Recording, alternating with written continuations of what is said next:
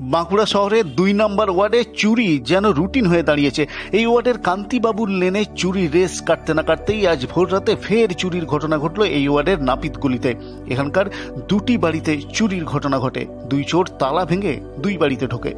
একটি বাড়ির imitation অর্নামেন্টের store রুমে প্রায় ঘণ্টা দুই অপারেশন চালায় চোরেরা।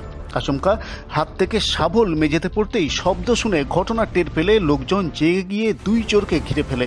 খবর পেয়ে পোদ্দারপাড়ায় ডিউটিরত সিভিক পুলিশ ঘটনাস্থলে এসে চোরকে ধরতে গেলে তার হাতে ভোজালি দিয়ে আঘাত করে চম্পট দেয় চোরেরা। এদিকে পরপর এলাকায় চুরি হয়, এলাকায় মানুষ তাদের নিরাপত্তা নিয়েও প্রশ্ন তুলছেন। পাশাপাশি ক্ষুদ্র ব্যবসায়ী আশিস দে জানান চোরেরা তার ক্যাশ বাক্সে জমানো প্রায় পঁয়ত্রিশ হাজার টাকা নিয়ে চম্পট দেয়।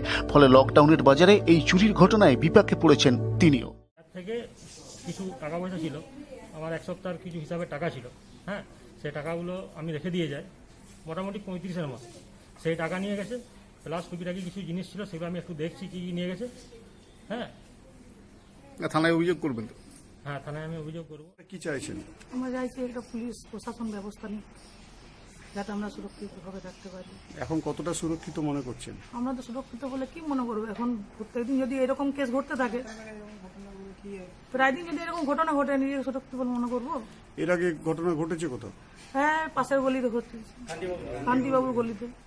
স্থানীয়দের অভিযোগ, একই চোরের টিম এলাকায় পরপর চুরির ঘটনা ঘটালেও তাতে রাশ টানতে অপারক বাঁকুড়া সদর থানা, ফলে আতঙ্ক বাড়ছে সারা শহর জুড়েই।